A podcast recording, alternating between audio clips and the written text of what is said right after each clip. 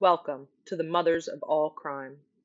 This is a podcast where we will deep dive into the mothers involved in infamous crimes and scandals. We are your hosts, Monica and Crystal. Join us on our journey of the Mothers of All Crime. We're going to talk all about Diane Schuler and what happened on July 26, 2009. I think that one of the best sources in this case is a great HBO documentary called There's Something Wrong with Aunt Diane, but there's also information online, reputable, not reputable sources, and I've done some research, but I'm very, very interested in hearing your thoughts. So I thought maybe we could start with just going over what happened that weekend, that day. Absolutely.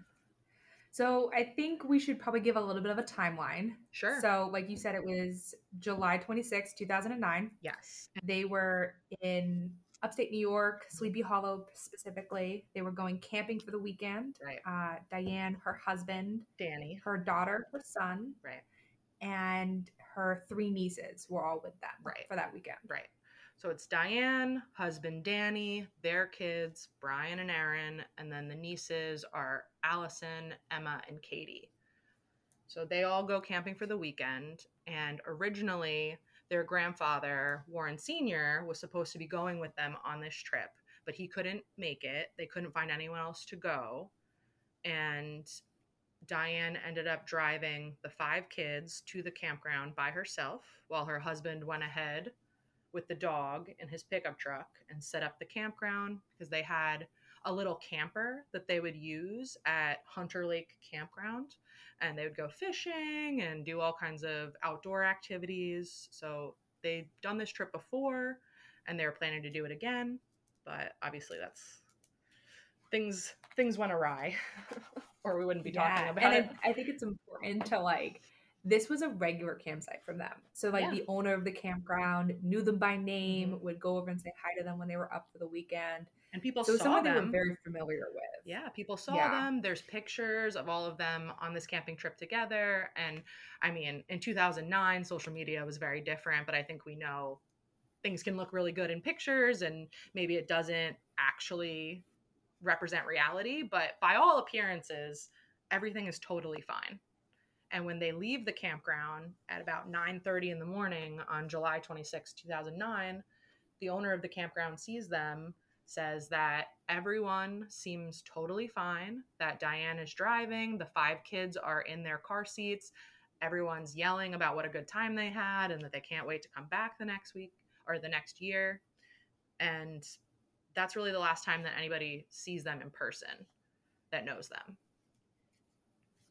Yep. So then from there, they started their journey back home, mm-hmm. which is about 4 hours to a different part of New York. Oh, no. It's about 2 hours, Crystal. That's very important. Oh, that's very important because the car is driving for 4 hours, but it should have only been less than a 2 hour drive. I Google Mapsed it today to double check myself, because that's a big part of, I read a memoir related to the case, and there's a big part of it where they're talking about how long the car was actually gone and how this drive is not that far, and she's done it many times. Mm-hmm. So we'll go through what happens. Their first stop. Okay.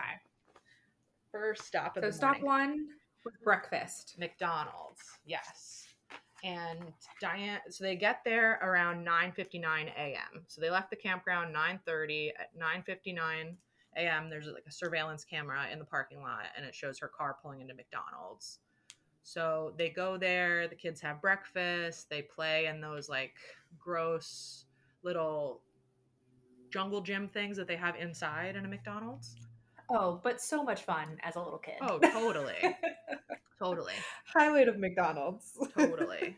And there's an interaction between Diane and one of the employees of McDonald's, because her son had wanted chicken nuggets, and that's not served at breakfast. So she had a whole conversation. She got a manager involved, talked to all these people. Everyone said that maybe she was a little annoying, but she seemed totally coherent and fine.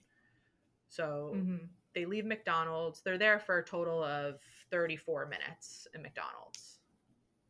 And then their next stop is the Sunoco gas station,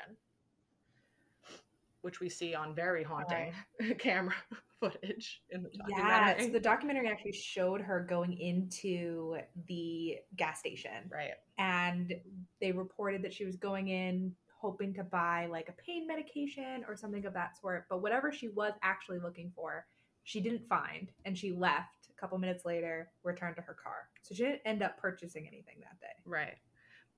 And then there's a gap of time where she, like, no one really knows what happens in between, like, 10:46 a.m. and 11:37 a.m. Like, there's no, she's still in the parking lot of the Sunoco at that point. She's not driving. Mm-hmm. But at 11:37 a.m., she calls her brother, who is the father of the three girls in the car, saying that she's running late. And that is important because the oldest niece of Diane, daughter of Warren, has a play practice or some other type of thing like that where there's a hard start time that evening. And she's calling to say that they're going to be a little bit late. And these are kids that are really young. So I believe the eldest niece was either 8 or 9 years old. She was 7. Right? Oh, no, she was 9. She was 7. Sorry. Emma was 9. 9. Okay. Allison was 7 and Kate was 5. Yeah. So the eldest kid in the car was 9 years old. And I think that's important to keep in mind. It is important. Very important. It's also important to reiterate that this is 2009. So not everyone has cell phones. Nobody has smartphones. And the only person in the van that has a cell phone is Diane. Mm-hmm. So I think that that's important. I'm not sure if this part was mentioned in the documentary. I know it was at another point, but at 11:45 a.m., there's a witness that said that they saw Diane pulled over to the side of the road and they thought that she was throwing up. So yeah, and that I think was also paired with some allegations of how she was driving. Well, this is where things start getting a little interesting. Right. So at 11:45, a witness sees her. Yeah, the witness sees her pulling over at a rest stop or the side of the road after driving very aggressively, erratically. She was flashing her lights at him. And the reason I think that's why they noticed that she had pulled over, she was leaning over, appearing to be throwing up on the side of the road, is why they noticed it. It's because of how aggressive she was driving behind them. Yeah, that was at the Ramapo rest stop at 12:30 p.m. And the witnesses thought that she was an aggressive driver, but very focused, and was driving up their ass, blaring her horn at them. And they were really freaked out. But when they saw her, what they thought was throwing up, they were like, oh, well, that makes sense. I guess that's why she was driving like that, because she just needed to throw up. That kind of makes sense. You start kind of justifying. You don't think anything of it. Yeah. Those rest stops in that part of the state, too, are so busy. Right. So the fact they even remember this interaction, to me at least, this was aggressive behavior. It sounded like that's coming for a New York driver. Yeah, I mean, it seems completely unreasonable to be driving that way. Yeah. And the urgency doesn't really make sense unless you think someone is going to throw up. So, like, if her or one of the kids or something like that was going to throw up, I could see really hauling ass to try to get into the rest stop. Right. Yeah. Because you're like, I got to get there now. It's not in a couple minutes. It's now. Right. So I think that kind of justified for those witnesses what was happening at the time. Definitely. And then some weird stuff starts happening with her phone. At 12:55 p.m., there's a wrong number that's called from her phone. So I couldn't find the number, and I also don't have her family members' phone numbers, which is probably for the best. But I would be really interested to know if it's a bunch of the same number, if it's totally random, or if it was close to someone's phone number. But she dials a wrong phone number, and then her brother calls about 7 minutes after that. And that's the first time that someone thought that she sounded weird on the phone. Was this the point that her niece started talking to her dad, or was that the next phone call? I think that's the same phone call. I think it's the same phone call. And it was like Diane had called, or Warren had called, and Diane was talking, and then it was like she couldn't talk anymore. So the niece is talking to her dad. And, right. And that, which is where like the infamous saying that named the documentary started coming into play of there's something wrong with Aunt Diane. Yeah. Which she's claiming she can't see, she's having trouble, that she's just not okay. Right. And the kids are crying, and Warren is telling her to stay right where she is. He's having the kids read signs to him so that he can figure out where they are. And he's saying, please don't drive. I'm coming to get you. Stay exactly where you are. But when he gets... Which I think, as people can probably guess, didn't happen. Right. Definitely. Definitely. So 3 more wrong numbers were called from her phone, which again, I would really love to know who she was trying to call and what difference that could have made if she could have contacted whoever that was. And then to me, one of the more interesting things, more chilling things about this case is that she ditches her phone.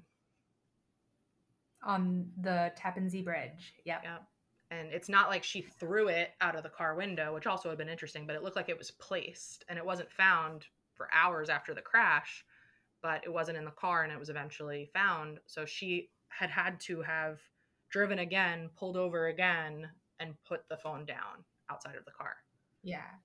Well, there were more witnesses at this point saying that they were passing. For context, she was in a red minivan. Right. So it's something that more likely you're going to notice those red cars on the road. Mm-hmm. So there were more witnesses saying they saw her pulled over outside the car, appearing to be throwing up, but they couldn't really gauge it. It's just from her stature and how she was standing. Yeah. So at that point, she must have left the phone either intentionally or by accident. We're not really sure. Yeah. And then about 20 minutes after that, 911 starts getting flooded with calls. There was about a dozen 911 calls reporting a van going the wrong way on the Taconic Parkway. Mm-hmm. And this was a car that was going fast, going very, very fast, driving pin straight down the highway about 1.7 miles in the wrong way. Going about 70 miles an hour, they estimated. Right. And cars are swerving out of the way. There's a lot of near misses until finally Diane's van comes head-to-head with another car. And there are 3 men in that car, all of which pass away at the scene. And then in the van, which eventually explodes, it's on fire. Everyone's eventually pulled out or was ejected. And Allison, Aaron, Diane, Emma, they're all pronounced dead on the scene. Katie Hance and Brian Schuler were brought to the hospital, and Katie died later that day. So the only survivor of the whole crash was Brian Schuler, who was about 5 years old. He had a lot of injuries. And he was in the hospital for a couple months, has lasting lifelong injuries. Yeah. And then the car that she hit veered off and then also hit another oncoming car. Thankfully, the 2 people in that car only sustained minor injuries, but they also were indirectly affected. Yeah. So they didn't get the full brunt of it. 2 of the people who witnessed this crash, 2 men actually stopped and were the ones who pulled out Diane and the children from the car because they started seeing it catching on fire. So 2 Good Samaritans got out of the car, tried to help, and actually didn't even see her son at first because he was underneath all of the other children that were still in the car. Which makes me think that the kids probably were not buckled. Yeah, so I read a report saying that they kind of determined that not one of the children were either properly put in a car seat, because you got to remember these kids were little, right? And none of them had been fully put on with seatbelts, so they were probably jumping around the car, running around, or just playing or whatever they were doing. But not one of them was determined to have been correctly fastened in the car. Which I think if we go back to when they left the campground, I think that would have been noticed if it had been like that by the owner of the campground when she was saying goodbye to them. She didn't think anything was unusual about how the kids were sat in the car. So, I mean, obviously they went to McDonald's, they made some stops, who knows, and we'll never know what happened in the car during that time, but obviously they had to take the seatbelts off, or she took them off, or the kids were panicking and trying to get out of the car any way they could. I'm not sure. Mm-hmm. I mean, she may have child locked them inside other times that she'd pulled over, but they were definitely not. And if you think about it though, if the eldest niece, started talking for Diane, it's not like those seats are close together in minivans. Right. So my assumption is she probably had to get up to take the phone to be able to talk to her dad. Right. So you have at least one that you know is moving around, let alone the other four. Man, those kids must have been absolutely panicked. It's so sad. But so coming forward, the family of Diane kind of presented her and a lot of her friends and family as like a superhero PTO mom. Yeah. Where she worked full time, but was always in the school activities, was always put together. Her kids were dressed well, seemed to kind of be able to do it all. And that wasn't necessarily what came to light with some of the reports as the investigation with the police department started happening. Yeah. So like I told you that I read the book that Jackie Hance, who's the mother of the three girls in the car, I read her memoir, and it was very, very sad, but really interesting. And I didn't realize until I read that in the documentary where they show the funeral and then the autopsy report is how things actually happened. So they had a funeral, they had five caskets, and they were all buried in the same plot together. So it's Diane, her daughter Aaron, and then the three nieces are all in the same burial plot. Their father, Diane's brother, gave a really touching, beautiful eulogy saying that Diane was a perfect mother, a wonderful sister. She would have never done this on purpose.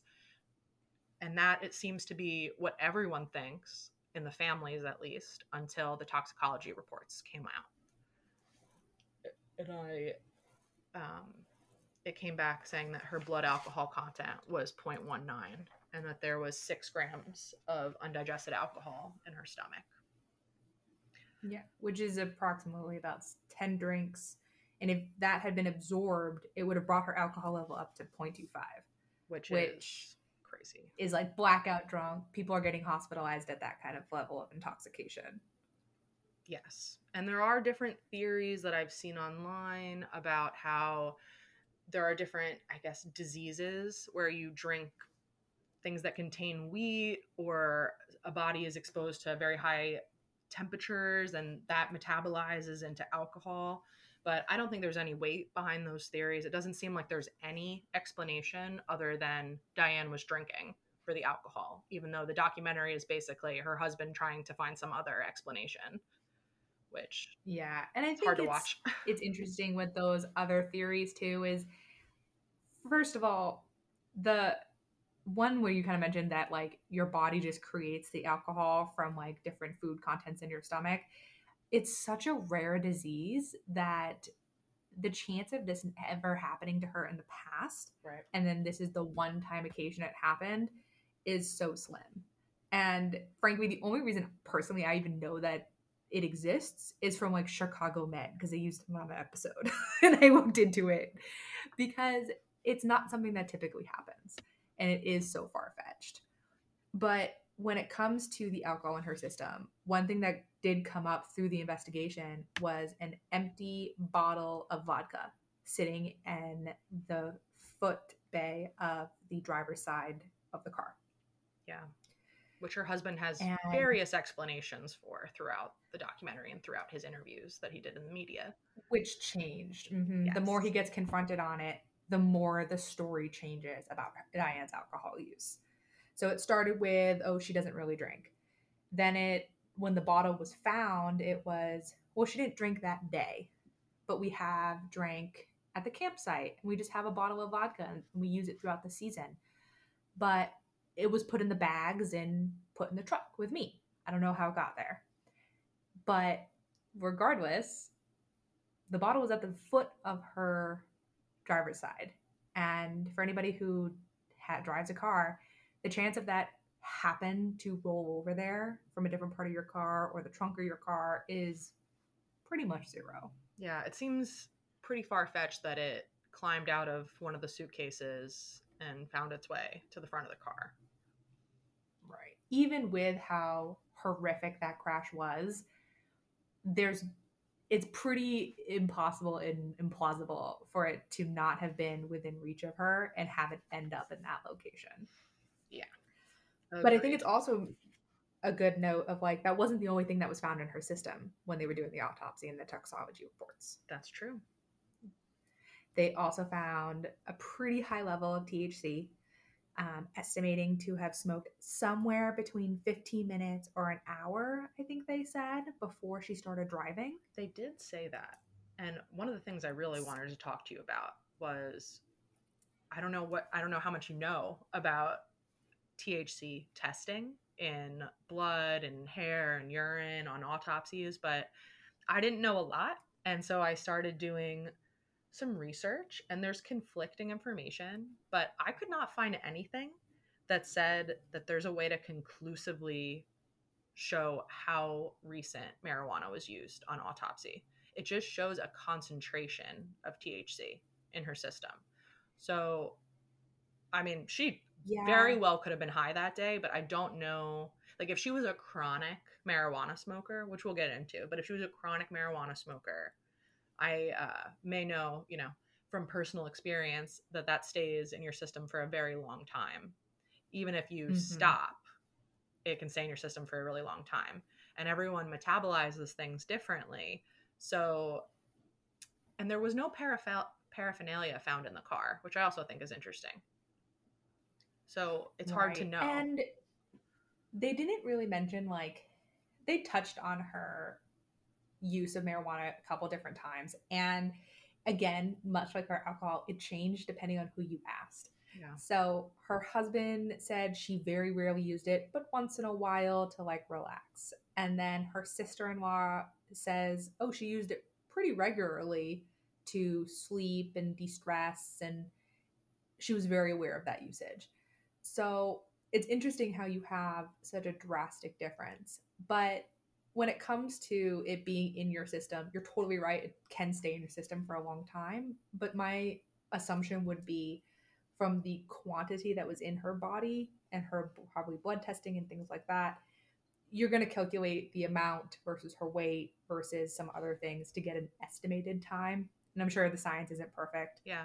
But it would be probably, I think that's why it's such a large time frame.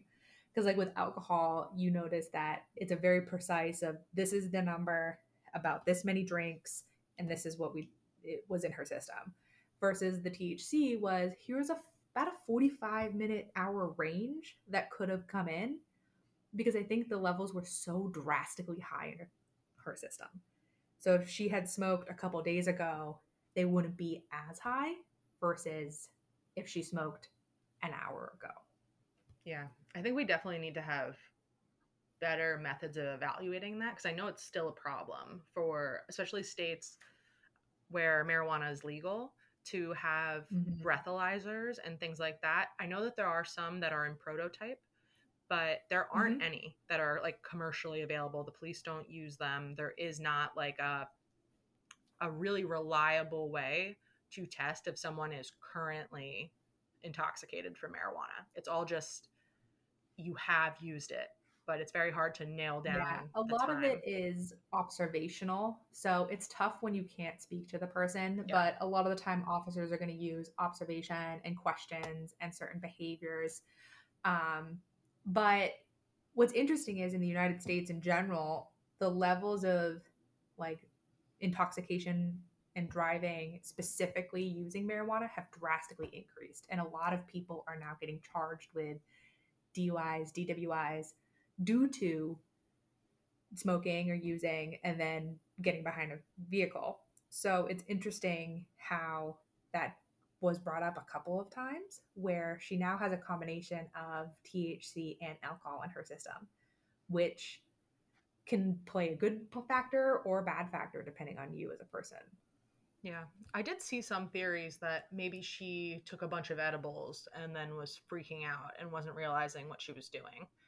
But I mean, in my experience and other people's experiences that I'm aware of taking edibles, it doesn't really, when you're freaking out from taking too much edibles, you're not also downing a bottle of vodka, especially someone who's a chronic user. Yeah. And then you have like the witnesses being like, she was driving like dead on, like she was driving aggressive. She was driving erratic, but it was very precise. It was done with precision. It was done very intentionally and very straight. Yeah. None of them were saying she was driving uncontrollably. I think she's drunk. It was just, this is what she's doing. And it all seemed very intentional. So I have a hard time looking at it and being like, oh, it's because she was on drugs or something like that. Because from my experience, you're not having such precision with stuff like that. If anything, you're slowing down and you're a lot more like aware of things. Yeah. But I don't know. I guess it also depends on each person and how that affects them and things like that. If she was having some sort of psychotic episode, maybe that would explain everything. And that would explain why delirium idea, why she was drinking, why she was smoking, why she was acting erratically, but still in control. It could explain it. It could explain it, but she doesn't have a known history of psychiatric disorders. Although, who knows? Because you only get those diagnoses if you seek them out. Right. And from the documentary, at least, they were very adamant about Diane didn't seem to like doctors. Yeah. It was kind of far and few between. She had like a tooth, for example, that definitely needed to be extracted. It was kind of well known she was having tooth pain. And she got up and left when the extraction day. She went to the office, sat down, and then was like, nope, never mind, and got up and left and never had the procedure done. So you got to assume that kind of translates to other areas of her life where she has so many other things to do, but not taking care of herself. It's relatable. And I think like that every mother, I think like every woman, like we are not like every woman, but I think that we are conditioned to put everyone first except for ourselves. And and it's the whole documentary of these people who don't seem to really know this woman very well at all, even though it's her closest friends and her closest family all have very conflicting stories about who she was and how she acted. And I didn't really get the sense that any of them knew her very well, but everything positive they said about her was just how she sacrifices and she martyrs herself and she takes care of everyone else. And her husband, such a man-child, and it's hard. Oh, I'm so glad you brought him up. He annoys me so much, and I just need to talk about it. Yeah. So let's just start with when they met, because she had some really, really close friends, like group of girls. They were always together. They hung out all the time. Everyone there were so many pictures of them as a group. And then she met her husband at one of their weddings. And then all of a sudden, now she's not friends with any of them. Like none of them, only one of them was invited to the wedding. She stopped associating with a lot of her close friends, and all of her time became her husband. It was her first relationship, her only relationship, and everyone else seemed to go on the wayside. And the stories they were saying, they knew her super well. But then after she met her husband, it seems like everyone kind of just got this peripheral association of her. Nobody truly knew who she was. It's interesting. Maybe she was hiding stuff, hiding things with him, hiding things from him, hiding things for him. Yeah. Well, how many times have people been in unhealthy relationships that appear on the outside to be perfect, and they start to distance themselves because they don't want people to see what truly is happening in their relationship or truly happening at their home, which I think is interesting, where there's a lot of circumstances when he's being interviewed and doesn't really give super clear answers when he's asked something about Diane or about their relationship. It's all very vague. Yeah. I also... But there's also no one to challenge it. He really didn't spend a lot of time with her. I feel like... Right. She was his nanny and his maid and also brought in a paycheck, but they didn't have a lot of time actually together because he worked nights and she worked days. And it seems like she was running the kids to all of their events, which I guess makes sense because he's sleeping during the day. Like, they had completely opposite schedules, which I could see causing a lot of strain and being really difficult to manage. But him saying that she doesn't drink or really anything about her, it's like, do you really know? How do you know? You're not there. Yeah, exactly. You're not there. And that's what I have a hard time is like, in the field that I'm in, I know a lot of people that work nights and I know a lot of them have kids. And if you want to be involved in your wife and your children's lives, as a family, you figure out that dynamic and you make it work.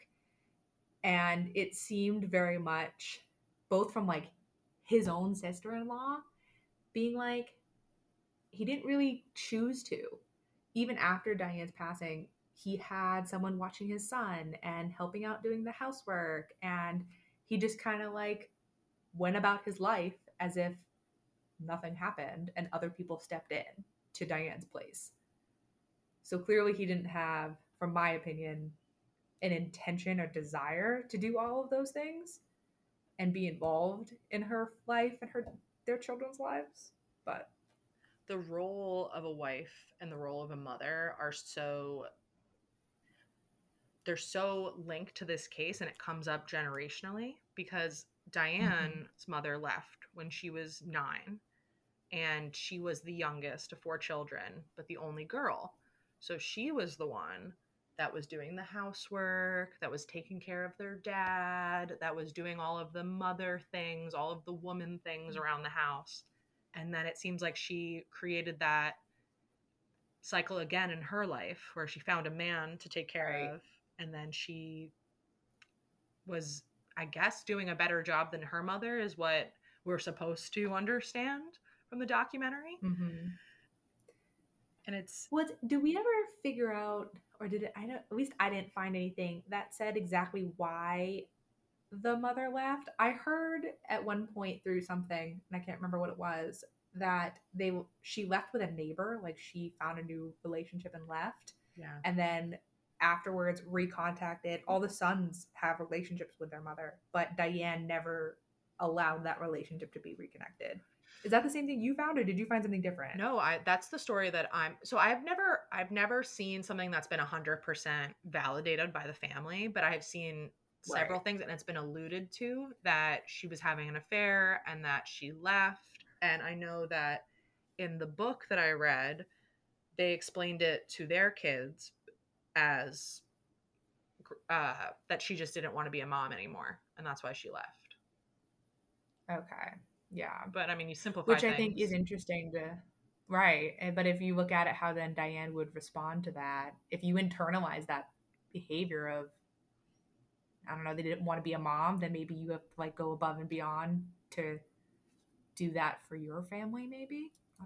I'm sure, yeah. I think that she had something traumatic happen in her formative years, and this is just something that we know about. We don't know about all of the other possible traumas that she went through because she's not here to explain any of it, and it doesn't seem like she was very open with her husband or her family or her friends about her pain or what she was going through. So if other incidents happened, if there was other resentments within the family, I'm not sure, because when she included the nieces in this, it really makes it a very unique case because people unfortunately kill their kids. It happens. It's absolutely horrific and it's hard to imagine, but it does happen. But killing someone else's kids really differentiates this from what I guess would be more normal for familicide. But right. She was there some sort of resentment with her brother? I don't know, because it's interesting where Diane's husband and his side of the family have continuously after the incident reiterated she wasn't a drunk. No one was killed by a drunk driver. It had to have been something else. And the rest of the people's families involved, her side of the family, the families of the other fatalities, just wanted closure. They wanted to move on. And it seems that he just wasn't allowing that to happen. And Daniel was consistently making it so that people couldn't get the closure that they needed and the acceptance that their loved ones weren't there. And it's hard to understand that motivation, because he then started going down the route of hiring a private investigator to redo all the testings that the state examiners had done, because he didn't believe it, or claims that he doesn't believe that this was what happened. Right. And the PI is interesting. He's interesting. For sure. I have back and forth opinions about him, because from different sources, it gives different stuff. So from one angle, you have the husband of a woman being accused of killing a number of people because she was drunk, who wants to clear his wife's name. Right. So he hires an investigator to go find out this stuff. And then from their point of view, the investigator disappears, took all their money, I think it was like $30,000, and was never heard from. But then you hear from the investigator's side where he took the money, he ran all of the tests, he contacted Danielle saying he has the results, and then nothing happened after that. And through the documentary, it came out that he did run the tests. The tests did verify that everything that was previously tested was correct. There was no issue. It wasn't somebody else's DNA in a clerical error. But he also was not exactly the most forthcoming of investigators either. So I think it definitely, like, he wanted more and was trying to get more money out of them to continue that investigation, is one point of view to look at. I definitely think. But then you have my uncomfortableness of her husband, where I think he might have got those results, didn't like what he had to say, and then started telling people that he ran off with their money. So. I agree that is probably what happened, that he wanted different results, and when he didn't get different results, he was really mad, because he had her body exhumed, he had her DNA tested, and it was all the same. Everything matched. Everything was exactly the same. It was her DNA. It was her body. There was alcohol. There's no evidence of a stroke. Even this tooth abscess that they go on and on and on about in the documentary, there is nothing on the autopsy about that. Yeah. And here's the thing. I think all of us have experienced a little bit of tooth pain, but excruciating tooth pain to the point of causing you to drive 70 miles an hour down the opposite side of the highway, just that doesn't line up either. Like, if anything, you're pulled over and you're like, I can't handle driving right now. Like, you're not getting this laser focus on something. Exactly. I definitely agree. But the only test that's interesting that they didn't run was the hair test. So during the reevaluation of everything, her liver did find that she wasn't a chronic drinker. I thought that was interesting. Yeah. And for someone who had that much alcohol in their system, there's no question that, in my opinion, like, she definitely had drinks over time, but she clearly was not a chronic drinker, because it would have shown up in her liver. So this was not a normal everyday occurrence for her. Or she was very new to being an alcoholic. Because there's a lot of theories about, was she a high-functioning alcoholic? Was she a closet drinker? Was this something that she was doing every night while her husband's at work? And it could take years to really have significant damage to your organs. But I don't, I don't think for the last 10 years she's been a high-functioning alcoholic, but maybe the last 6 months prior to her death she was. I mean, we'll never really know. And that's but it's interesting. Kind of what I was leaning towards too, because there's no way. Well, I mean, there's always a way, but you would have to assume that someone who, let's take the idea that she isn't a normal drinker. For someone to sit down and have at least 10 drinks while driving in the morning, is a very conscious decision in the morning with 5 kids. Very conscious decision. Yeah. That unless you are starting to build some kind of addiction, that's not something the average person would do without some kind of motivation. So there's that. Yeah. But then there's the other point that you brought up earlier is mental health. Maybe something had happened that she was dealing with more recently, and this was her way of dealing with it, was starting to have a dependency or being a closet drinker to deal with whatever issue had happened. Yeah. I definitely want to discuss my theory and also what I think the motivations could have possibly been, but I wanted to mention something and I don't want to forget to do it, so I'm just going to bring it up now. But you were talking about her husband and how it doesn't seem like he has like a clear motivation for what he's doing, and it seems very weird the way he's acting. And I just wanted to point out that I think that for him, at least in the aftermath of the crash, I don't know prior to the crash how he was, but I think afterwards his motives were primarily financial. I think that he did not want to be sued.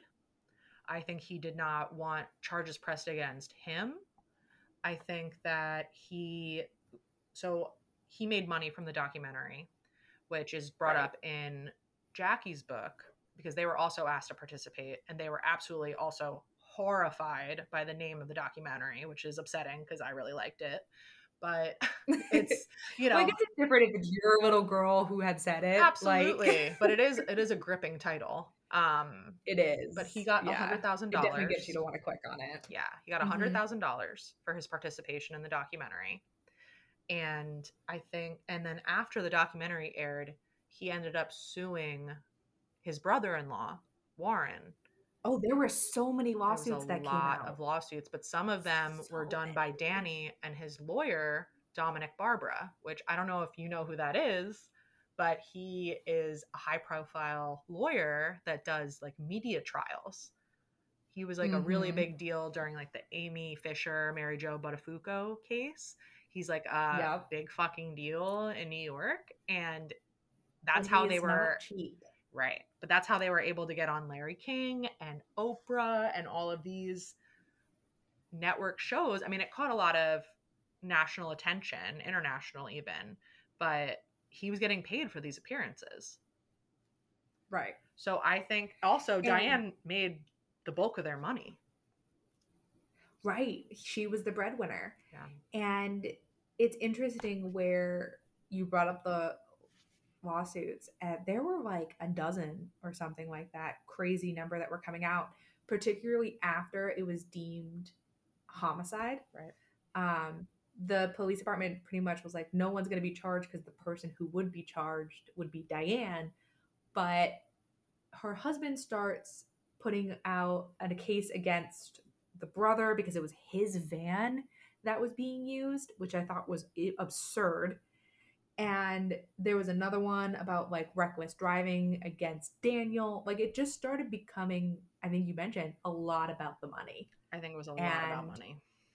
Pointing fingers and, well, if you're going to sue me, I'm going to sue you kind of mentality. Yeah. I think he also was extremely worried that he was going to be found criminally responsible for this, that he either knew or participated in drunk driving with children in the car, because, like, how do you not know that your wife is acting like this? What were you guys doing that weekend?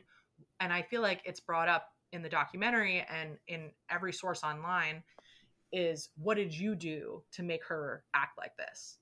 Which I don't know if that's fair. I feel like I am not using my feminist brain when I think like that, because my instinct, honestly, is to blame him and think that he drove her to this point, that something happened, that he did something, that she found out about something. Was he having an affair? Was he a child molester? I mean, it's a crazy thing to say, and there's no proof of it at all. But my brain immediately goes to, what did he do to push this woman to this point? Right. Because no mother would ever act like this, which is not true, but that's immediately what I think.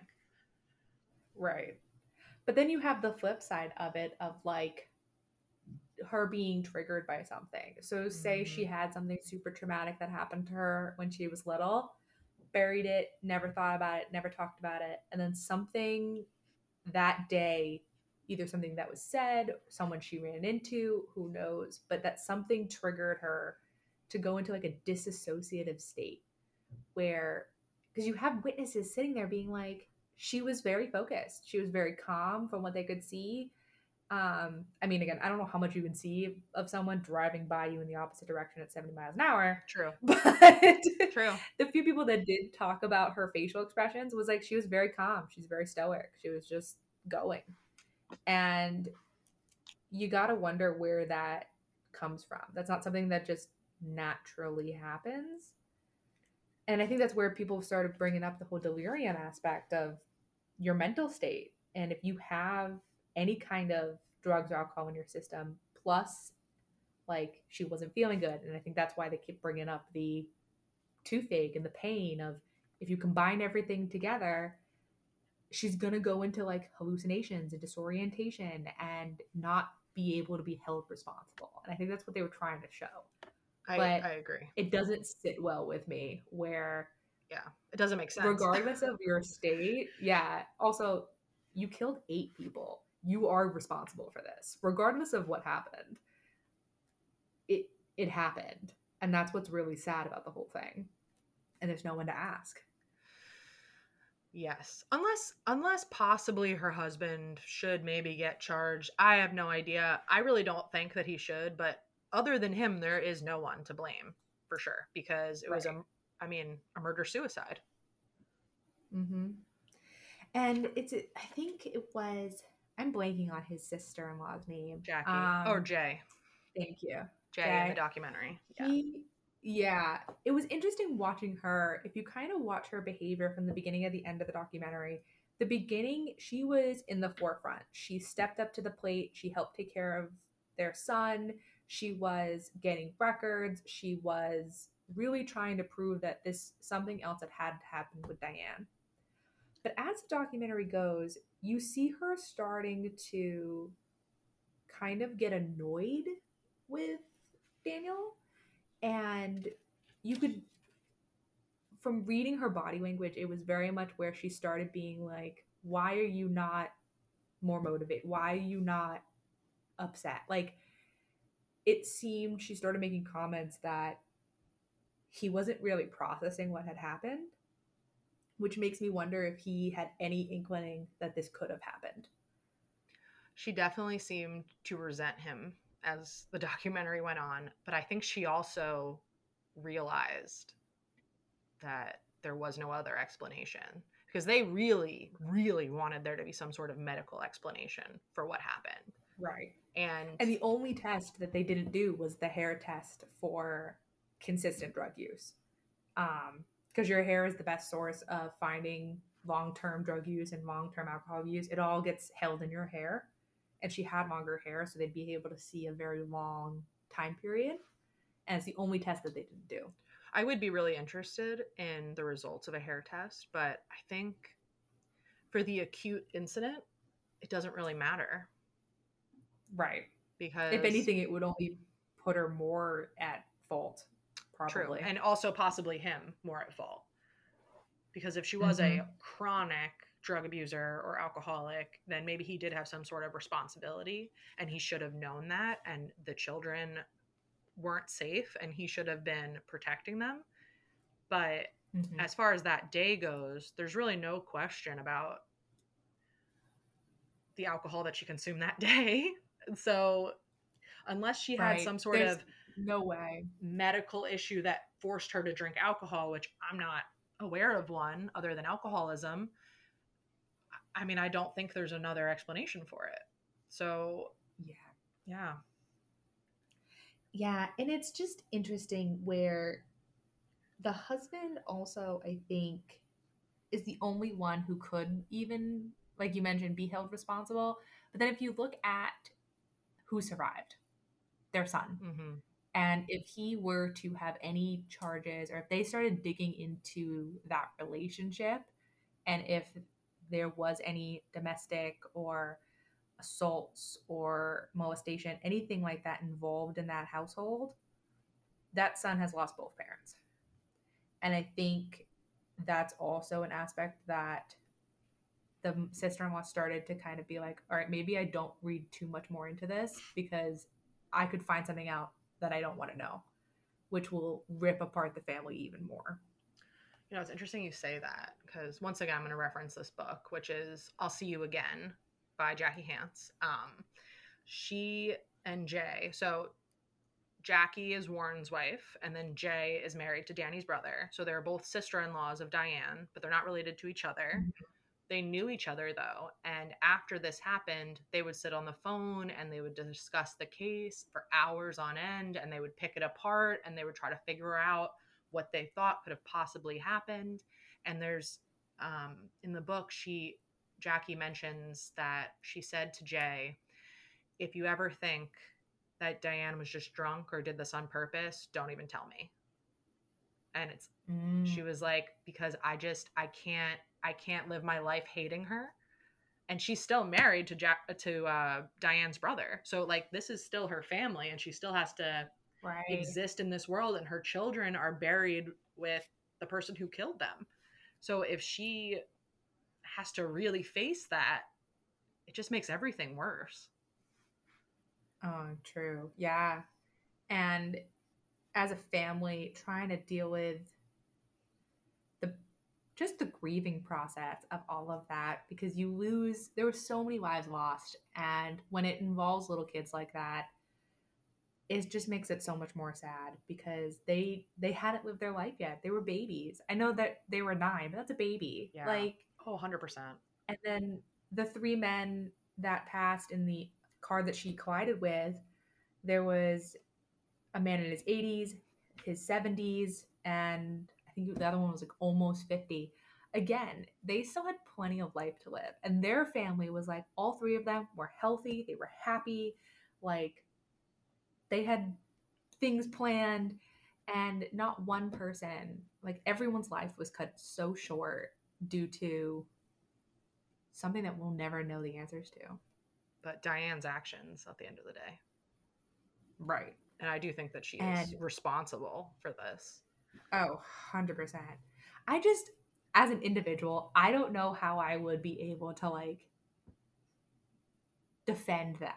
Like, I would definitely, like, listen, make the statement. Listen, I am so sorry. I don't know what she was thinking. But how can you sit there and deny science? Like, so I agree, definitely. But then I'm thinking of my own family and my own sister-in-law, mm-hmm. and would I think she was capable of doing this? Right. And I think I would go to a lot of lengths to deny it. Right. But denying it is one thing, but then like, if I came to you and was like, here's all of the documented evidence, here's the autopsy, here's all of the tests done more than once, there's nothing else for us to do, how much more can you deny of saying that that's wrong? Yeah, I mean, I definitely wouldn't have gone on Larry King defending it. Right. It's all a lie. Science is a lie. Yeah, I probably would have just... I think that's where that mental comes in, is the mental of like, I don't know what she was doing. I don't know what was happening. Clearly, she wasn't telling me. Right. 100%. I mean, the toxicology report 100% changed the public perception, and I think it took a little bit of time for it to really hit the family, but I could see denying that as far as you possibly could. Oh, absolutely. Like at the beginning, 100%. I would do the exact same thing. I'd be like, this is impossible. As things come out, impossible. Yeah. Like, yeah, that's so out of character for them. No way. But there's only so much you can do until now you're causing damage to other people. How do they move on? How do you take the next step? So this is like one of my favorite true crime documentaries, and I've watched it several times, and I've made my husband watch it several times. And I think that my opinions and perceptions of this have changed with every viewing that I've had. And I'd be really interested in what your best theory is of what you think happened that day. Like the motive, the theory. What do you think happened to Aunt Diane? You beat me to my question. I was totally going to ask you. I'm convinced that there was some kind of violence in the home. And my point to back that up is her isolation. The only people that spoke to her about her in modern time was pretty much her family. All of the friends were from her past of like her high school and early years. So I think that there was something happening in the home. And honestly, I think she just snapped. I think it got to a point that she couldn't handle it. And she was so traumatized from whatever happened in her childhood with her mom leaving all of them. The mindset of, I will never do that to my children. So this is what is going to happen. And in order to kind of like give her the courage of it, that whole like liquid courage kind of idea, started drinking, followed, and then just kind of once it started, that's what happened. And then there was no turning back. You know, it would have been so interesting. Obviously, it would have been totally different. But if the toxicology report came back clean and there was also no medical explanation for it, I wonder what we would think about this. Because it's just liquid courage, you know, like it doesn't really change what happened. It was just to make it easier for her to do it. But all right, so what is your most recent theory? Because I know from past conversations, yours has changed a couple times. Yeah, because I will tell you, today's theory? Well, when I first watched this, I really felt like she had a drinking problem that nobody knew about, and she just like lost control that day.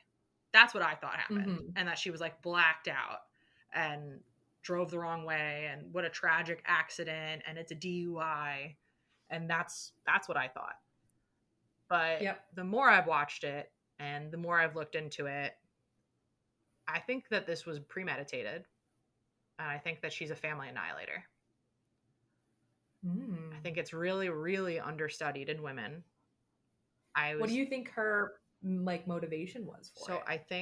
So there's four types that are like, which is all men based. All the research on family annihilators is based on men.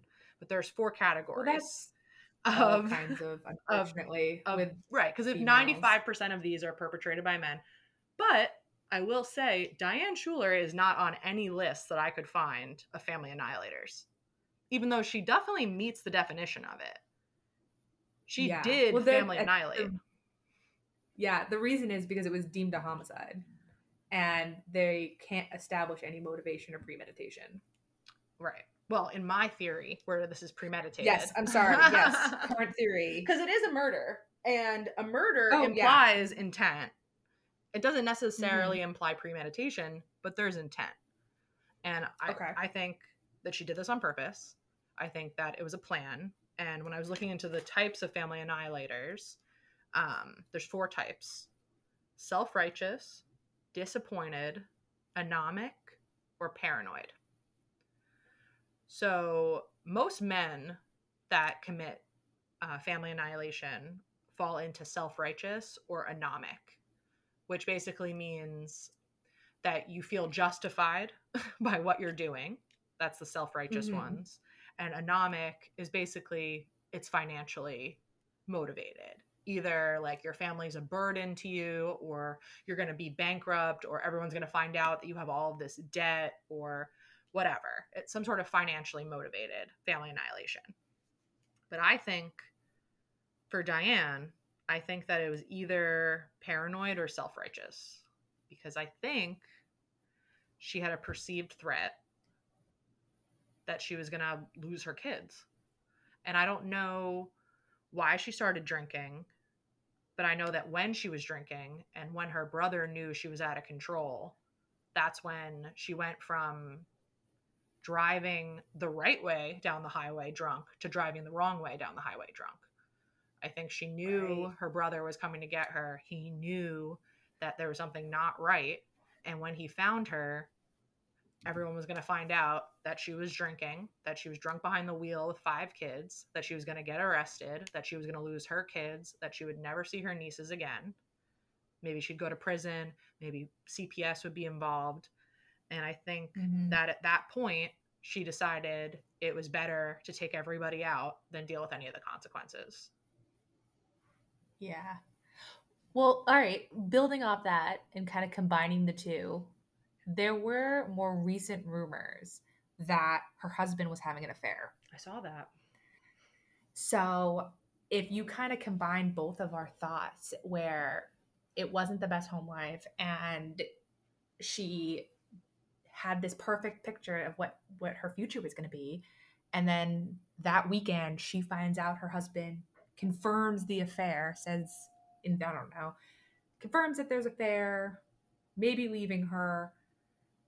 She has the concern of losing her kids, losing her family, that if I can't have it, nobody can. Maybe that's what pushed her to drink. And then once she was drinking, she was making even worse decisions. Well, yeah, who makes better decisions when they're drunk? I mean, that actually fits perfectly, because when I was looking up the Family Annihilator stuff, it said that the motivations for it are usually psychosis, abandonment, or narcissistic rage. Mm-hmm. Right. And she was abandoned, how she perceived as being abandoned as a child. Yeah, she was. Pull that in. Yeah. Yeah. That's a really interesting thought for it. Yeah.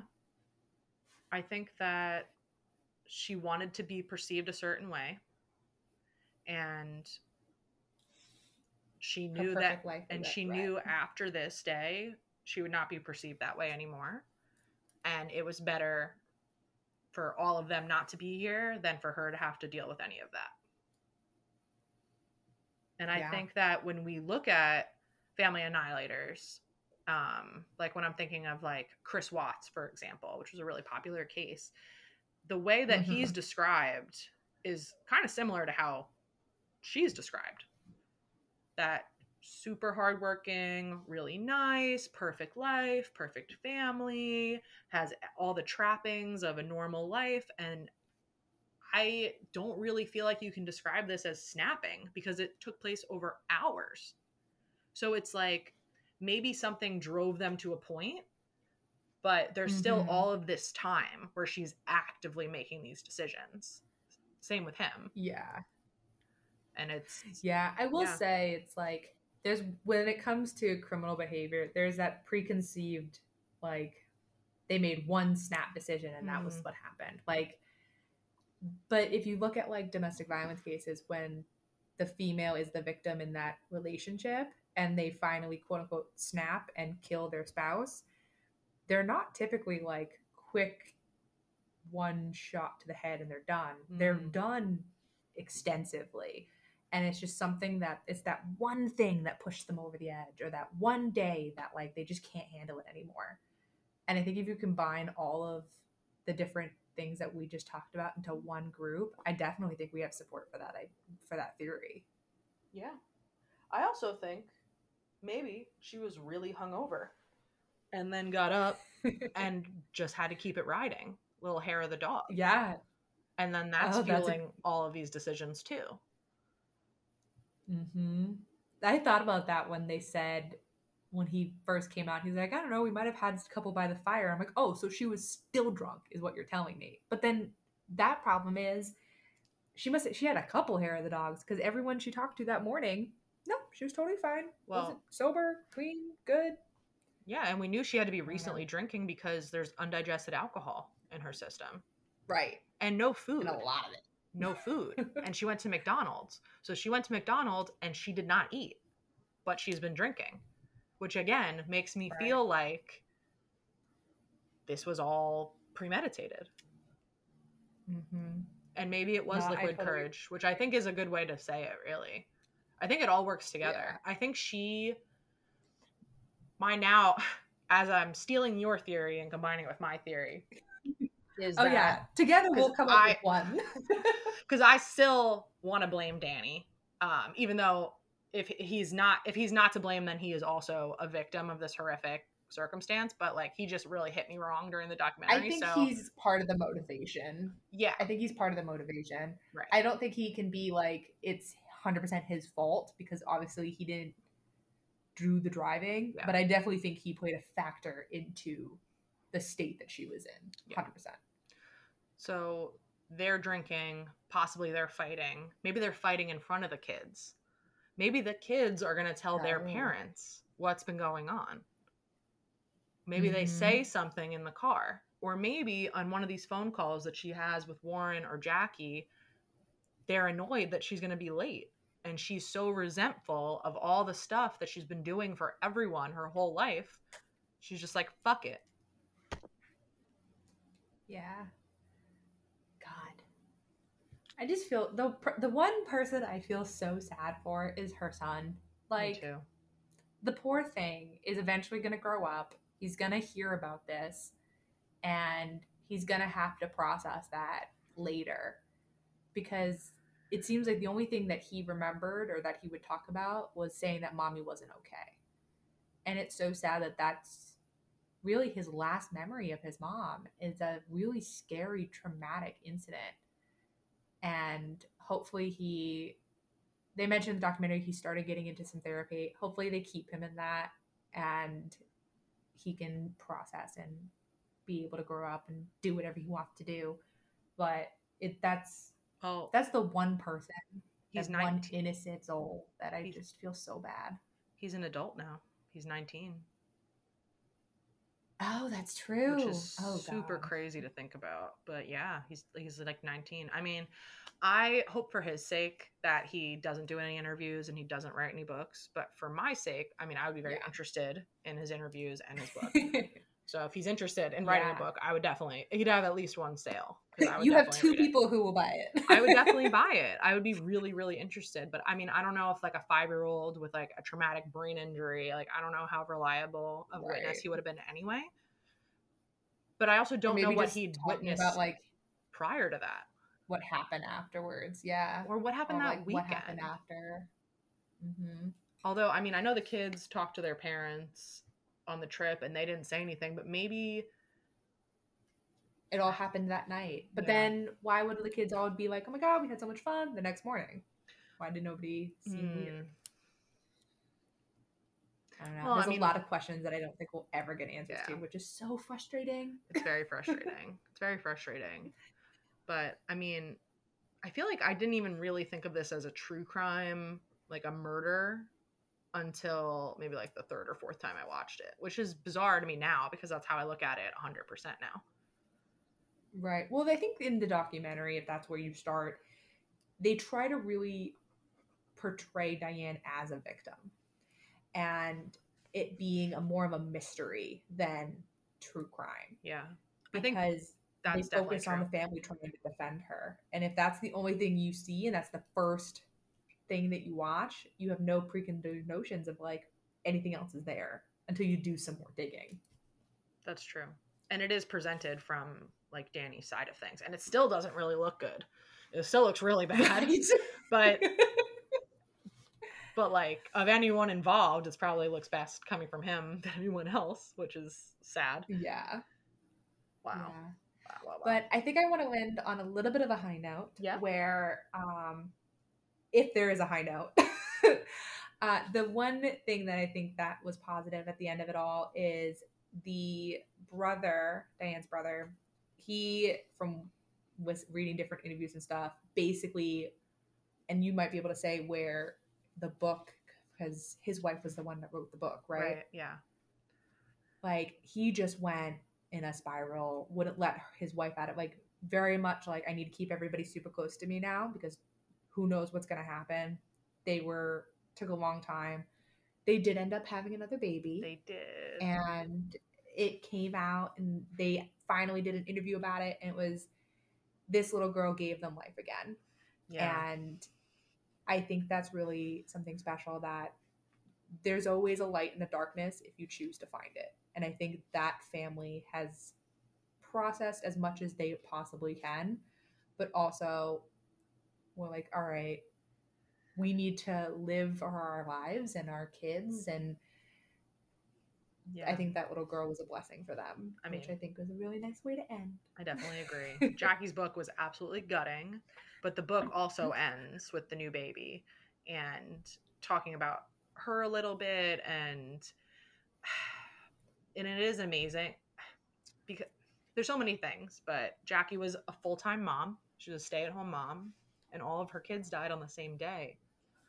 And for them to still be married all these years later, and to have, and they went through, I mean, some of the worst lows that a person can experience in this life. Mm-hmm. And to have a family member be responsible for this, someone who you trusted with your kids, is absolutely gut-wrenching and devastating. But they were, so Jackie had her tubes tied after her three kids because she'd had three C-sections. So they did IVF, and a doctor gifted them the IVF, which is phenomenal. Yeah, amazing. Phenomenal. Yeah, amazing. And I do think that, I mean, what a burden for that kid to have to grow up knowing what happened to their sisters, but it's still definitely brought hope and meaning back to their home. It probably was so quiet without the kids. Yeah. So I think that's a really nice kind of, and probably the same reason she ended her book with it is there's a little bit of light still in the world, and not everything has to be so dark, but we're going to talk about a lot of dark things on this podcast. So every once in a while, so we need a little bit of sunshine. So if you're still listening to this and you felt like this was morbid and dark and twisted, then you could skip future episodes. But if you felt like we pretty respectfully went through this case and just talked about our thoughts on it, and you found it interesting, then please listen to future episodes because they'll probably just get darker and darker. And if you have any suggestions, we're always open to them. But I think we have a pretty long list going so far with our favorites. We do. And we already have started planning for our next one, which I'm very excited to deep dive into another, infamous mother. But I really enjoyed this case, as sad as it is. I just find it very interesting, and I'm glad that we were able to talk about it. Me too. And it's the mystery of it that we'll never truly have answers, which is both fascinating and frustrating all at the same time. Agreed. Well, thank you for chatting with me, and I can't wait to talk to you next time. Okay. Have a great night. You too. Bye.